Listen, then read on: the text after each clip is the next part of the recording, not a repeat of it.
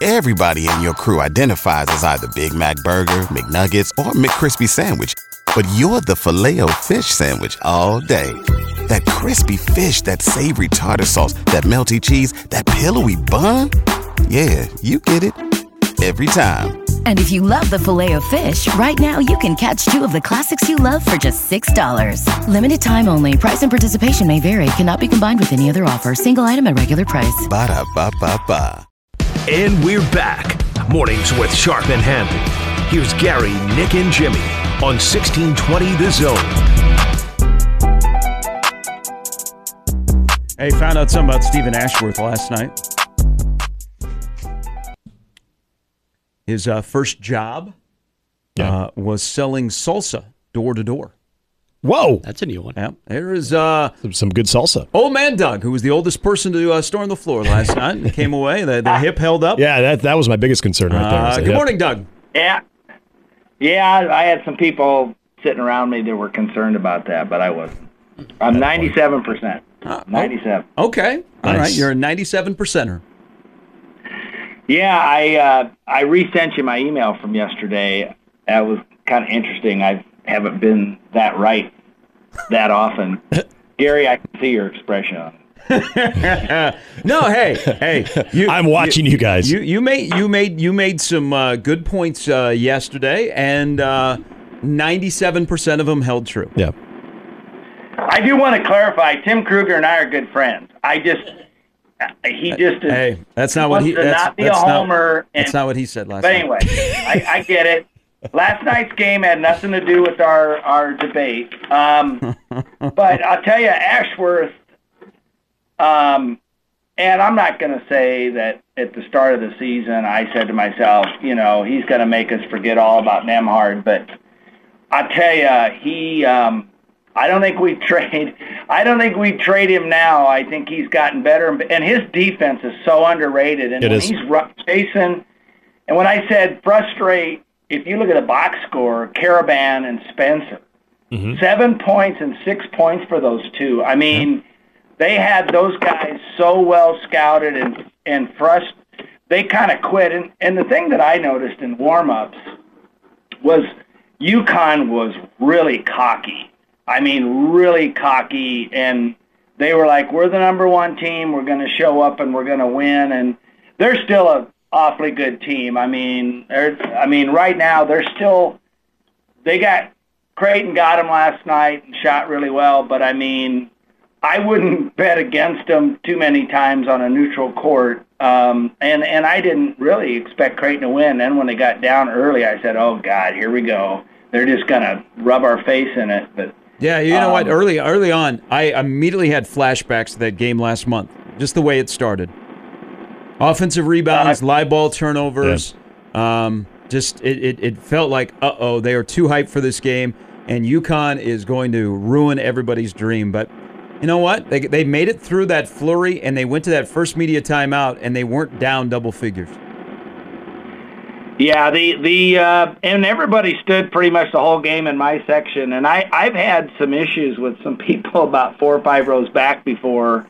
This goes back to the first year that we were in the Qwest Center about sitting down, and uh, they're they're older people and and not you know vertically challenged. Um, and of course I couldn't hear anything. it was it was too loud, but it was a great win. My favorite prop though was that frowny face of uh, Hurley in the student section that they pieced together the big, um, you know how they have pictures of Mac. Yeah, the fat head. headshot.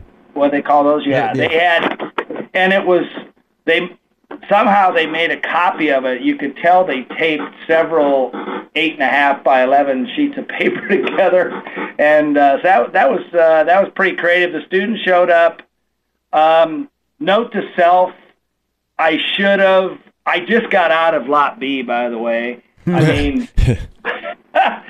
that cop on 12th and Capitol needs to get traffic lessons or something. I mean to tell you, because it's unbelievable. I mean, literally, I spent a half an hour in the parking lot, and still half the crowd was still in the in the uh, in the arena. But I should have just gone across to uh, Let It Fly or DJ's or the Hilton or something, and I mean, and just let stuff clear out. But uh, my my son who lives in Lincoln was in a hurry to get home because he was working today. But anyway, it's this cup of coffee is tasting really good this Yeah. morning. Tastes like And I victory. beat and I beat Andrew to the punch this morning. So take that, Andrew. I'm sure you're on hold. Yes. Thanks, Doug. Hey, wow, flexing on Uh, Andrew too. that Jeez. is So he's connected He's to trying the to stack in just his trying to dunk over Andrew there. Andrew, what do you have on that? Andrew? Oh.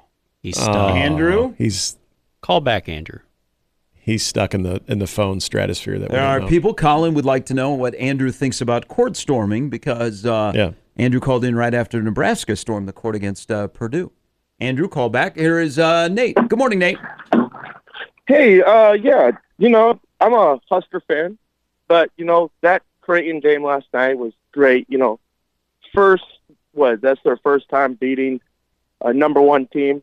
You know, I love it, especially for the state of Nebraska. You know, it, shows that you know with Nebraska, and hopefully they can win on the road today. You know, cross my fingers. Uh, but it shows that you know, like Creighton and Nebraska, you know, they're Nebraska not being the dominant team, but Creighton always making a strong push for the tournament. This is some program needed to really elevate themselves as a program and show, you know, that hey, you know, Coach McDermott is one of those coaches that has solidified himself and looks great on paper for him. It, it, it was just a great win, and they battled the entire time. And as a Husker fan watching that game, it was awesome seeing them storm the court. You know, you know, as the Iowa coach would say, it goes against the Big Ten protocol, but I don't know if it goes against, you know, the big the Big East protocol. So I don't know what, right. what their protocol is, but hey, Nate, you, you, you're going to have to prepare yourself because we might be doing this in another month where Nebraska and Creighton are both playing with high stakes. All right? Yeah, it's going to be great. If if they are, I would love to see Creighton and Nebraska be playing at home, and I think back here at home in Omaha, it would be awesome to see both of those teams in the tournament. Even if Omaha makes the tournament too, they're balling out. Um, it would be great. Okay. I also think Yeah. this uh, this win is going to help McDermott with the Ohio State job. I knew that was coming. Yeah. Nate, I- have, I- a, yeah. have a good morning. Yeah. If you're a Nebraska fan and you're Just and you're praising that in there. Doug or Doug, geez, why did I do that on this day of all days? You're praising Greg McDermott on Could have that said win. praising Doug. Now, Dan- Nate said something about solidify. uh, The man just won his 600th game Yes, last night. exactly. I think, I think he just didn't show up. Um, I saw that uh, our good friend uh, Caleb Henry down at uh, KLIN got into it last night on social media with a Creighton fan, Oh no. comparing uh, wins. oh boy. Don't ever disappoint us. Yes. This is we we again we we needed a month. Both of these teams playing now. A little clarification on Nate. Omaha or Creighton cannot play at home, so they Yes. will go on the road. Nebraska could play here. Yes. So could uh, Omaha. It's all uh, still as of this morning. Shelby Mast has uh, Nebraska. I got in you on to Shelby Mast, did. didn't You You, like- did because it's every you- day now. yeah, it's you every were- day. Well, and, and today you uh, weren't a bracket guy. Now all of a sudden you're a bracket guy. I like it. we're getting into Nick that Hanley, time, man. zone bracketologist. I, I, as as aren't you trying to get away from that every day too? No, You're- I didn't even I didn't even look Yeah. because you know what? Here, I got to go on a little rant here before the end of this hour. okay, you guys ready? I'm ready. we have a problem in college basketball because this is th- this is the the discussion that you'll just walk yourself into a circle about Nebraska. And god dang it, the the computers have have really really impacted us on how we watch basketball. I'm trying to have a conversation about actual are they a good team? Are they good basketball? And all I get is these numbers thrown at Yeah. me. Okay. Well, it it's has- funny you ask, Gary. Let me throw you the resume. it it has so it ha the discourse about basketball has been reduced to numbers instead of okay, what are we actually watching? Yeah. We we're, we're basing this is I'm not saying to everybody, but this is what I'm this is what I'm getting. is we've been reduced to talking about basketball with numbers that are called net and KenPom. Mm-hmm. I love Ken Pomeroy. Ken Pomeroy used to be a weather guy. Okay, he's he's like the most unassuming, mm-hmm. less frightful person you'll ever Yeah. see. If you ever met him in person, he weighs maybe a buck ten.